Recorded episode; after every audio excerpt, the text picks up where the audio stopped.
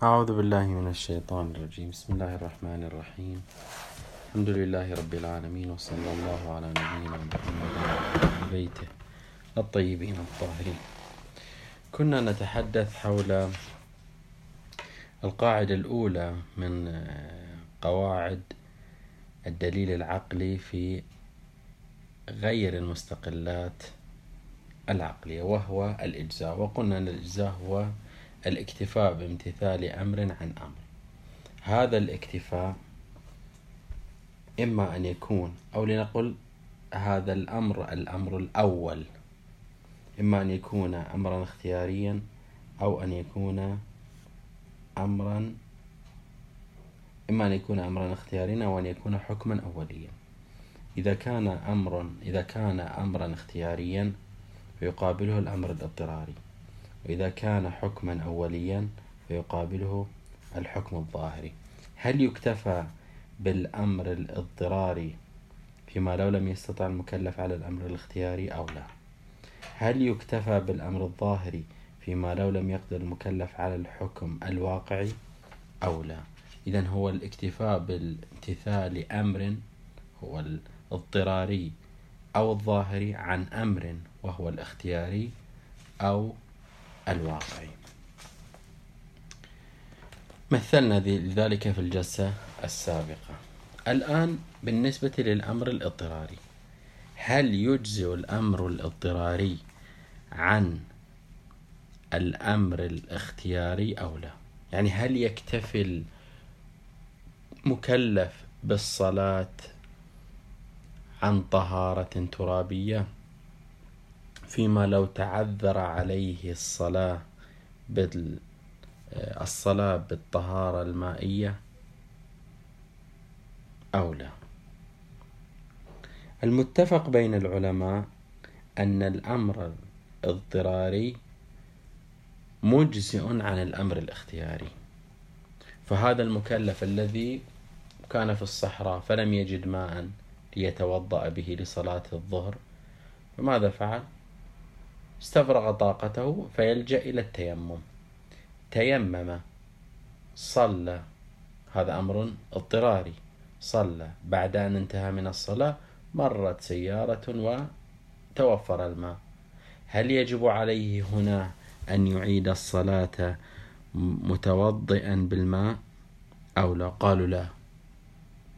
لا يجب عليه ذلك. سواء كان في داخل الوقت لا يجب عليه الإعادة أو القضاء في خارج الوقت بعد أن غربت الشمس حصل الماء الآن هل يجب عليه القضاء؟ لا يجب عليه القضاء لماذا؟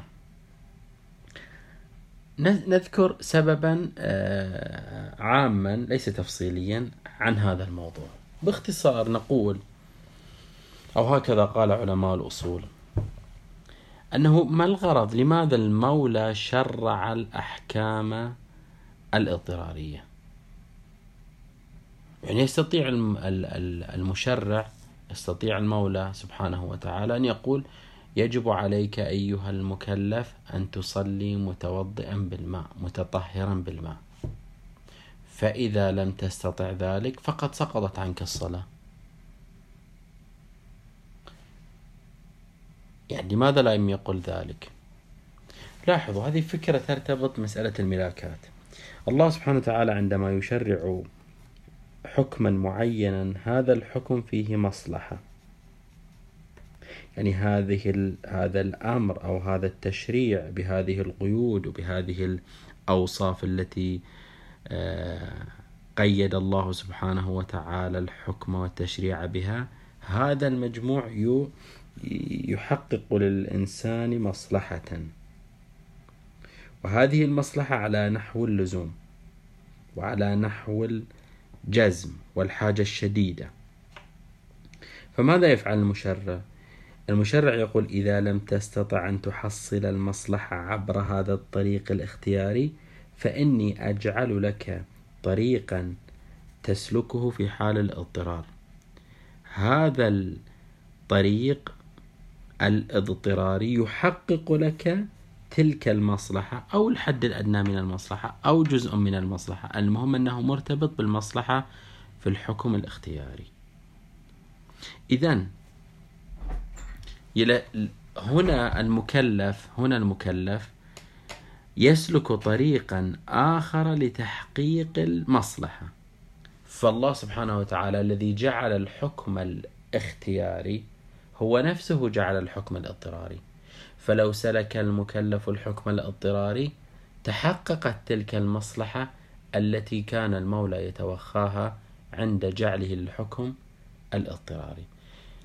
وبحسب عبارة شيخ يقول لأن الأحكام الاضطرارية إنما شرعت للتخفيف والتوسعة على المكلفين في تحصيل مصالح مصالح التكليف الواقعية الأولية. يريد الله بكم اليسر ولا يريد بكم العسر. إذا هو يطلب المولى عندما يأمر العبد بالصلاة متوضئا بالماء فإنه يطلب هذا التعبير هذا التشريع تشريع الصلاة بهذه الكيفية يساوي أن المولى يقول أريدك أن تحصل تلك المصلحة وراء هذه الصلاة. لو لم أستطع لن يكلفه المولى بأكثر من ذلك لن يكلفه بأن يقول له احفر بئرا في الصحراء. لن, لن يستطيع فيقول له حتى تحصل تلك المصلحة أو جزءا منها أو الحد الأدنى منها أقول لك تيمم. فإذا تيمم حصل تلك المصلحة فتحصيله للمصلحة عن طريق عن طريق الحكم الاضطراري هو مجزئ عن ذلك لأن بالنتيجة حصل ما كان ما كان المولى يريده بالحكم آه، نعم بالحكم الاختياري. هذا بالنسبة إلى إجزاء الاضطراري. أما بالنسبة للحكم الظاهري لدينا حكم أولي واقعي تعذر على المكلف العمل به. هذا المكلف أمامه هذا الثوب. يقول هذا الثوب لا أعرف هل هو نجس أو طاهر أشك فيه بين الطهارة والنجاسة. المولى قال له الآن لا تعرف الحكم الواقعي لهذا الثوب. أعطيك طريق. هو الأحكام الظاهرية.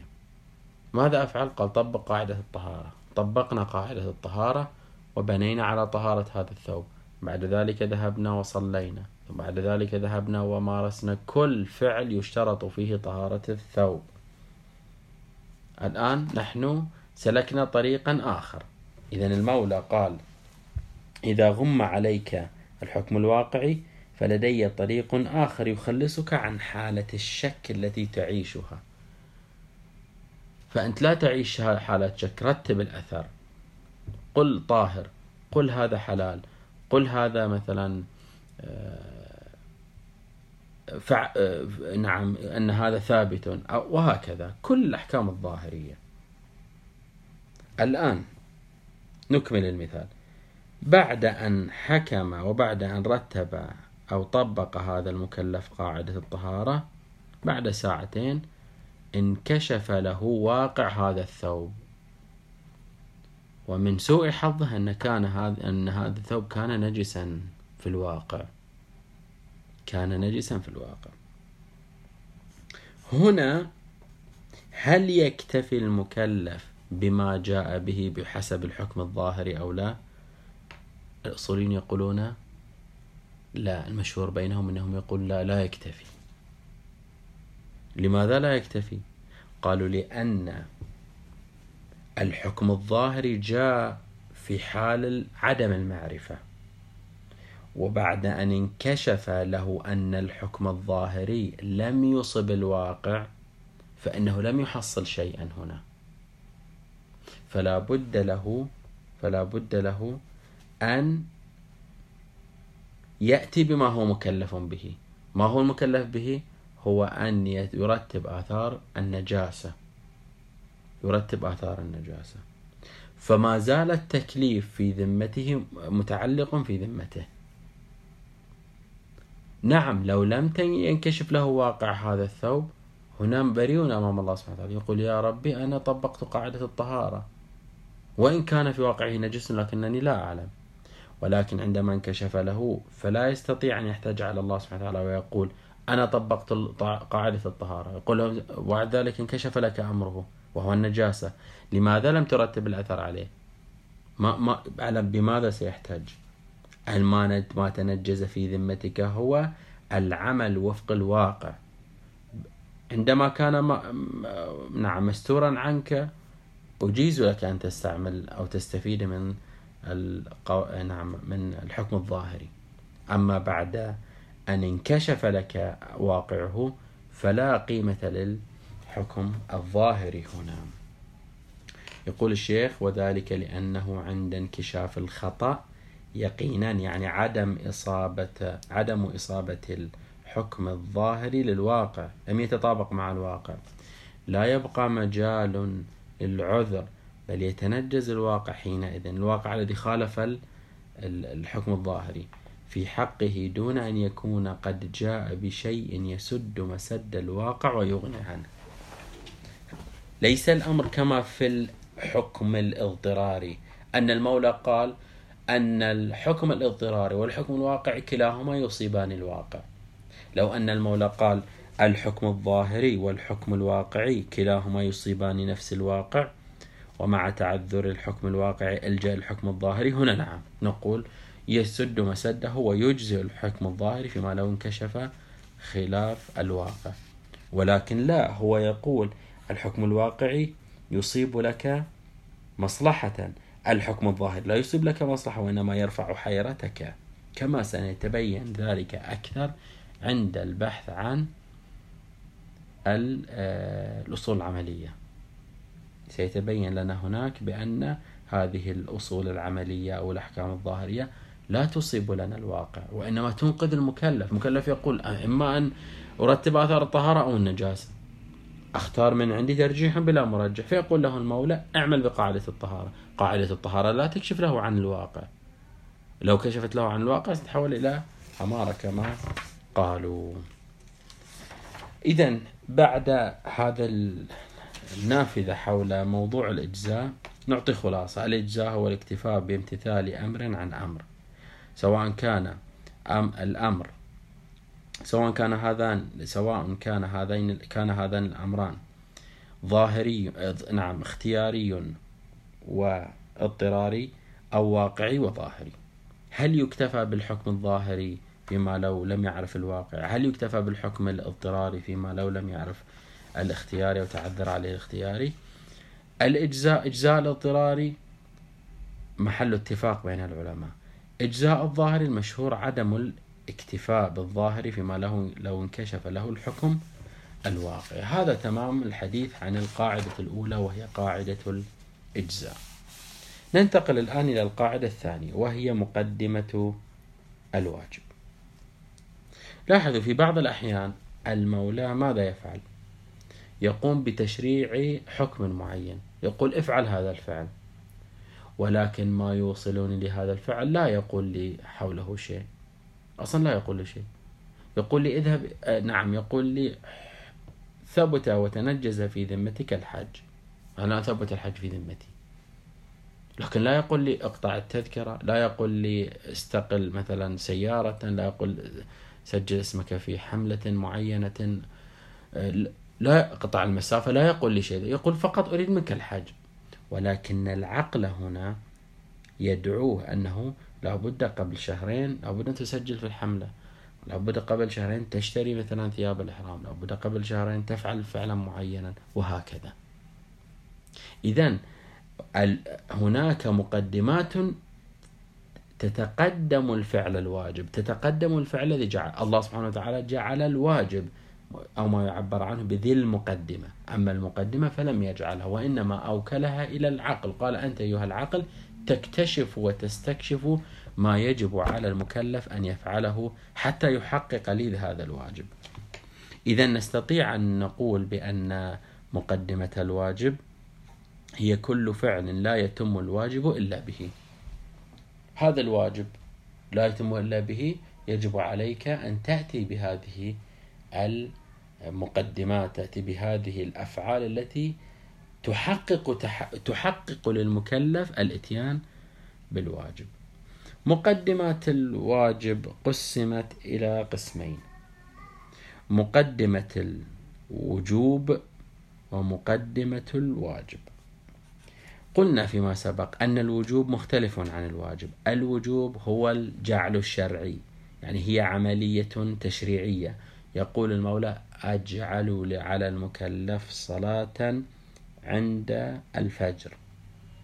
فنقول وجوب صلاة الفجر على المكلف. تشريع قانوني قانون وضع. أما الواجب هو الامتثال. هو الامتثال. إذا عرفنا أن هناك وجوب وهناك واجب الوجوب له شروط ومقدمات والواجب له شروط ومقدمات. ولذلك قالوا أن مقدمة الواجب إما تكون مقدمة وجوب أو مقدمة واجب. مقدمة الوجوب تسمى بالمقدمة الوجوبية بالباء وجوبية. وهي أن نفس الوجوب نفس التشريع مقيد كما مر سابقا مقيد يعني التشريع مقيد ومشروط بشرط حتى يتحقق هذا التكليف ويتنجز ويتعلق هذا التكليف بذمتي لابد أن تتحقق شروط الوجوب. مثلا الله سبحانه وتعالى قال هكذا قال يجب ولله على الناس حج البيت من استطاع إليه سبيلا. يعني لا يتنجز الحج في ذمتك ولا يتعلق الحج في ذمتك إلا أن تكون أولا ماذا؟ مستطيعا. إذا استطعت كان هذا التشريع الحج تعلق في ذمتك. هذا مقدمة وجوب فإذا الاستطاعة مقدمة وجوب. وكما يقول الشيخ كالبلوغ والعقل والقدرة بالنسبة لجميع الواجبات فإن كل الواجبات الشرعية مشترطة مش يشترط فيها ومشترطة بالبلوغ والعقل والقدرة. يكون با أن يكون بالغا أن يكون عاقلا أن يكون قادرا بالقدرة بمعنى الأعم. هذه تسمى بمقدمة وجوب. إذا مقدمات الوجوب هي المقدمات التي تحقق التكليف أو تنجز التكليف في ذمة المكلف. أما مقدم أما القسم الثاني هو مقدمة الواجب. مقدمة الواجب وتسمى المقدمة الوجودية يعني المقدمة التي تحقق وتوجد الفعل في الخارج. وهي ما يتوقف عليها وجود الواجب. مثلا السفر بالنسبة إلى الحج. لاحظوا بعد أن ثبت الحج ثبت الحج في ذمتي استطعت فثبت الحج في ذمتي. عندما جاء نهاية ذي الحج نهاية ذي القعدة يجب علي الذهاب إلى يجب علي في ذي الحجة أن أكون في اليوم الثامن أن أكون في الحج في مكة. ولكن هذا حتى أكون في يوم الحج في مكة لابد أن أق... نعم أتي بمقدمة. ما هي المقدمة؟ هي أنني أقوم بالسفر قبل مثلا ثلاثة أيام. قبل ثلاثة أيام. لاحظ السفر بالنسبة إلى الحج ليس مقدمة وجوبية وإنما مقدمة وجودية. يعني حتى يتحقق الحج في الخارج لابد أن آتي بمقدمة. هذه المقدمة تسمى بمقدمة الواجب أو المقدمة الوجودية. كالوضوء بالنسبة إلى الصلاة فإنه مقدمة وجودية وليس مقدمة وجوبية. يعني لم يقل المكلف كل من توضأ تجب عليه الصلاة. لا قال كل من وجب كل ما نعم كل من كلما حل وقت الصلاة فيجب عليك أن تصلي متوضئا فيجب عليك أن تتوضأ من باب المقدمة. هذه المقدمة مقدمة الواجب أو المقدمة الوجودية تنقسم أيضا إلى مقد... إلى قسمين. مقدمات داخلية ومقدمات خارجية. مقدمات خارجية دا عفوا مقدمات داخلية هي أجزاء الواجب المركب. الصلاة مكونة من أجزاء الحج مكون من أجزاء الأمر معروف أنها المنكر مكونة مكونة من أجزاء. كل جزء يعتبر مقدمة لتحقق تمام الفعل تمام التكليف. فالركوع مقدمة داخلية مقدمة واجب داخلية. حتى تتحقق الصلاة حتى تتحقق هذه العبادة. الحج مثلا الوقوف في عرفات مقدمة وجودية لتحقق الحج كاملا. جيد. أما المقدمات الأخرى والقسم الآخر المقدمات الخارجية. مقدمة خارجية وجوبية. أو عفوا وجودية. وهي المقدمات التي تكون خارجة عن الفعل خارجة عن, ألو... عن الواجب. ولكن الواجب يتوقف عليها.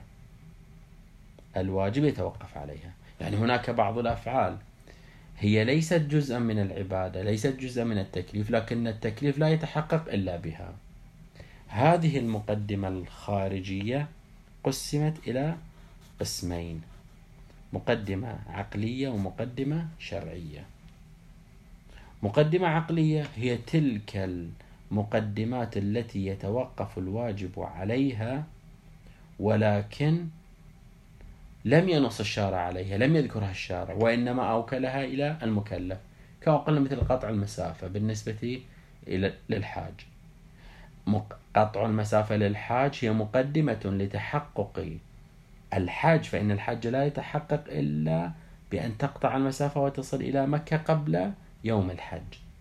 هذه المقدمة لم ينص عليها الشارع ولم يشر إليها وإنما أوكلها إلى العقل. يقول أنت عاقل وتعلم بأن إذا طلبت منك أن تحج وكان الحج يبدأ من اليوم الثامن فيجب عليك أن تكون في, في اليوم الثامن في الحج في مكة. كيف تكون في مكة؟ بأن تقطع المسافة. تحتاج إلى شهرين؟ امشي. اطلع بعد قبل شهرين. تحتاج إلى عشرة أيام تطلع قبل عشرة أيام وهكذا. إذا مقدمة خارجية إما أن تكون مقدمة عقلية أو تكون مقدمة شرعية. هي كل مقدمة أو أمر يتوقف الواجب عليها ولكن ليس بإدراك العقل وإنما ثبتت بنفس الشرع. يعني الشرع نص على هذه المقدمة. مثلا استقبال القبلة بالنسبة للصلاة. الاستقبال القبلة ليس جزءا من الصلاة ولكنه مقدمة لتحقق الصلاة المأمور بها. فقال المولى إذا أردت أن تصلي فاستقبل القبلة. استقبال القبلة مقدمة وجودية مقدمة شرعية خارجية وجودية. هكذا نصنفها. إذا الخلاصة التي يمكن أن ننتهي إليها أن مقدمات الواجب مقدمات الواجب إما يكون وجوبية وهذه متعلقة بالجعل وتعلق شيء في الذمة أو وجودية مرتبطة بالواجب. هذه المقدمات الوجودية إما تكون داخلية وهي أجزاء الفعل المأمور به فإنها مقدمات لتحصيل تمام الفعل ومقدمات خارجية وهي الأمور التي أو كل فعل أو كل شيء يتوقف عليها تحقق الواجب في الخارج. هذه المقدمات الخارجية منها ما يكون عقليا بمعنى أن الشارع لم ينص عليها أو يكون شرعيا أو تكون مقدمة شرعية معنى أن الشارع نص على أنها مقدمة لتحقق الفعل لتحقق الفعل. هنا يذكر الشيخ نوعان من المقدمات مقدمات الواجب. ما الأولى تسمى بالمقدمات المفوتة والثانية تسمى بالمقدمات العبادية. المقدمات المفوتة. مقدمات المفوتة بصيغة اسم الفاعل مفوتة. هي مقدمة ولكن يؤتى بها قبل ذي المقدمة. وهذا يكون في الأفعال والوجوبات المؤقتة. لاحظوا الإنسان يجب عليه الصوم يجب عليه الصوم في نهار شهر رمضان. ولكن لو كان مثلا مجنبا في الليل يجب عليه الغسل. لماذا؟ في الليل على أن تقول قد يقول لك أنا لم يجب علي الصوم حتى توجب الآن ليلا لا يجب علي الصوم حتى توجب علي الغسل. قال نعم صحيح أن الصوم سيكون بعد مثلا عشر ساعات أو بعد لنقول ثلاث ساعات ولكنك إذا لم تأتي بهذه المقدمة وهو غسل الجنابة فإنك ستقع في مخالفة ذلك الوجوب فإن ذلك الوجوب لن يتحقق. إذا وجوب قطع المسافة للحج قبل حلول الحج. كيف نلزم كيف يلزم المشرع المكلف بفعل الآن لم يأتي وقت لم يحل وقته؟ يعني إلى الآن لم يصل المرحلة الفعلية. الحج في اليوم الثامن. كيف تقول له يجب عليك أن تطلع قبل خمسة أيام وتقطع المسافة المسافة إلى مكة. يقول لك الآن ليس في ذمتي أي شيء أصلا لم يأتي وقت الحج. قل يقول لك نعم لكنك لو لم تقطع المسافة قبل ثلاثة أيام ستفوت الحج. فتسمى هذه المقدمات المقدمات المفوتة وهي التي متى ما تركها المكلف كانت سببا لفوات الواجب في وقته. في وقته. إذا هذا هذا ما يسمى بالمقدمات المفوتة مقدمات مفوتة كيف؟ ما هو الملزم الشرعي على أنني يجب الإتيان بالمقدمة التي سوف تفوت علي الفعل ولو بعد حين؟ ولو بعد حين. قال الدليل هو دليل العقل. فإن العقل يلزمني بأن آتي بكل مقدمة من شأنها أن لا تفوت علي تحقق الواجب في ظرفه. إذا كان وقت الحج يوم الثامن وتوقف الإتيان بالحج في وقته أن أقطع مسافة قبل ثلاثة أيام. صحيح قبل ثلاثة أيام لم يأتي الحج فليست مطالبا لكنك إذا لم تأتي بثلاثة بهذه ثلاثة أيام لم تمشي في ثلاث هذه ثلاثة أيام فإنك سوف تقع في مخالفة هذا الواجب المؤقت. إذا العقل يدعوني إلى ذلك. عليه تترتب نتيجة مهمة أن الأوامر الشرعية الدالة على وجوب بعض المقدمات المفوتة هي أوامر مرشدة لحكم العقل. العقل يستنتج ذلك استنتاجا لا أحتاج إلى محفز شرعي ولا أحتاج إلى بحث شرعي وأمر شرعي. النوع الثاني من المقدمات مسمى بالمقدمات العبادية وهي كل مقدمة شرعية اشترط امتثالها بقصد التقرب. يقول هذه فقط الطهارات الثلاث. هي مقدمات عبادية. أنه المولى قال لي يجب عليك أن تصلي متطهرا. كيف تطهر؟ قال بالوضوء بالغسل بالتيمم. إذا اشترط امتثالها بقصد التقرب إلى الله. الوضوء لو رأى الإنسان في وضوءه فإنه يعيده. لكن لو رأى الإنسان في سلوكه إلى طريق مكة لا يعيد حجه. إذا هذه مهمة في مسألة المقدمات العبادية ينبغي أن نلتفت إليها. النقطة الأخيرة هي القول في وجوب مقدمة الواجب. هل مقدمة الواجب واجبة أو لا؟ يقول الشيخ هنا هذه المسألة وهذا الرأي وقع مثار خلاف بين العلماء. في وجوب كل قسم من هذه النقط يعني هل مقدمات الوجوبية يجب الالتزام بها؟ مقدمات الوجودية الوجودية الداخلية والخارجية الخارجية العقلية أو الشرعية يقول أنهيت هذه الآراء وتكثره إلى عشرة أقوال. أما ما ذهب إليه بحسب تعبيره جماعة من المحققين والمتأخرين ويقصد به الشيخ المظفر أنه نعم هو القول بعدم وجوبها مطلقا. يعني لا نستطيع أن نعطي قاعدة ونقول كل مقدمة كل مقدمة واجب يجب الإتيان بها. قل لا بد من التفريق. أقرأ نص الشيخ المظفر حتى آه، عبارة الشيخ المظفر نستأنس بها. قال ذلك لأنه إذا كان الأمر بذي المقدمة يعني الواجب داعيا للمكلف إلى الإتيان بالمأمور به فإن دعوته هذه لا محالة بحكم العقل. أو لا محالة بحكم العقل تحمله هذه آه هذه الدعوة تحمله وتدعوه إلى الإتيان بكل ما يتوقف عليه المأمور به تحصيلا له. يقول إذا كان ذي المقدمة فيه من القوة بحيث يدعوه إلى أن يأتي بالمقدمة فهنا وكان مت وكان توقف المق... ذي المقدمة على مقدمتها توقفا حقيقيا. هذا أقصد به بالقوة فإن المقدمة تكون هنا واجبة. إذا كان هذا الداعي موجود وهو أن ذي المقدمة أن هذا الواجب فيه من القوة بحيث يقول لي يجب الإتيان يدعوني عقلا إلى الإتيان بكل مقدمة لتحصيله. هنا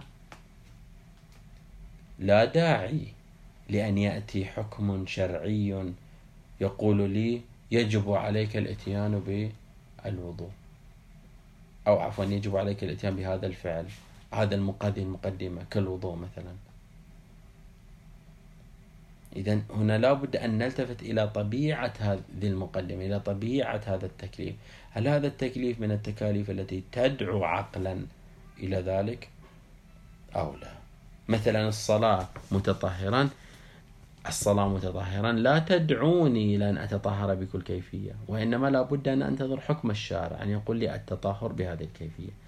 أما قطع المسافة بالنسبة إلى مكة بالنسبة إلى الحج وجوب الحج فإن هذه المقدمة فيها بهذا ذي المقدمة وهو الحج فيه من القوة بحيث يحشد لي كل هذه المقدمات التي تحقق لي الحج مقدمات داخلية خارجية وغير ذلك إذا نحن نتحدث عن هذا. هذه المقدمة مقدمة الواجب وهي كل ما كل فعل لا يتم الواجب إلا به وقسمناها ونوعناها وذكرنا ما يرتبط بها. هذا تمام الحديث عن القاعدة الثانية. نأتي إن شاء الله في الجلسة القادمة إلى القاعدة الثالثة وهي قاعدة الضد.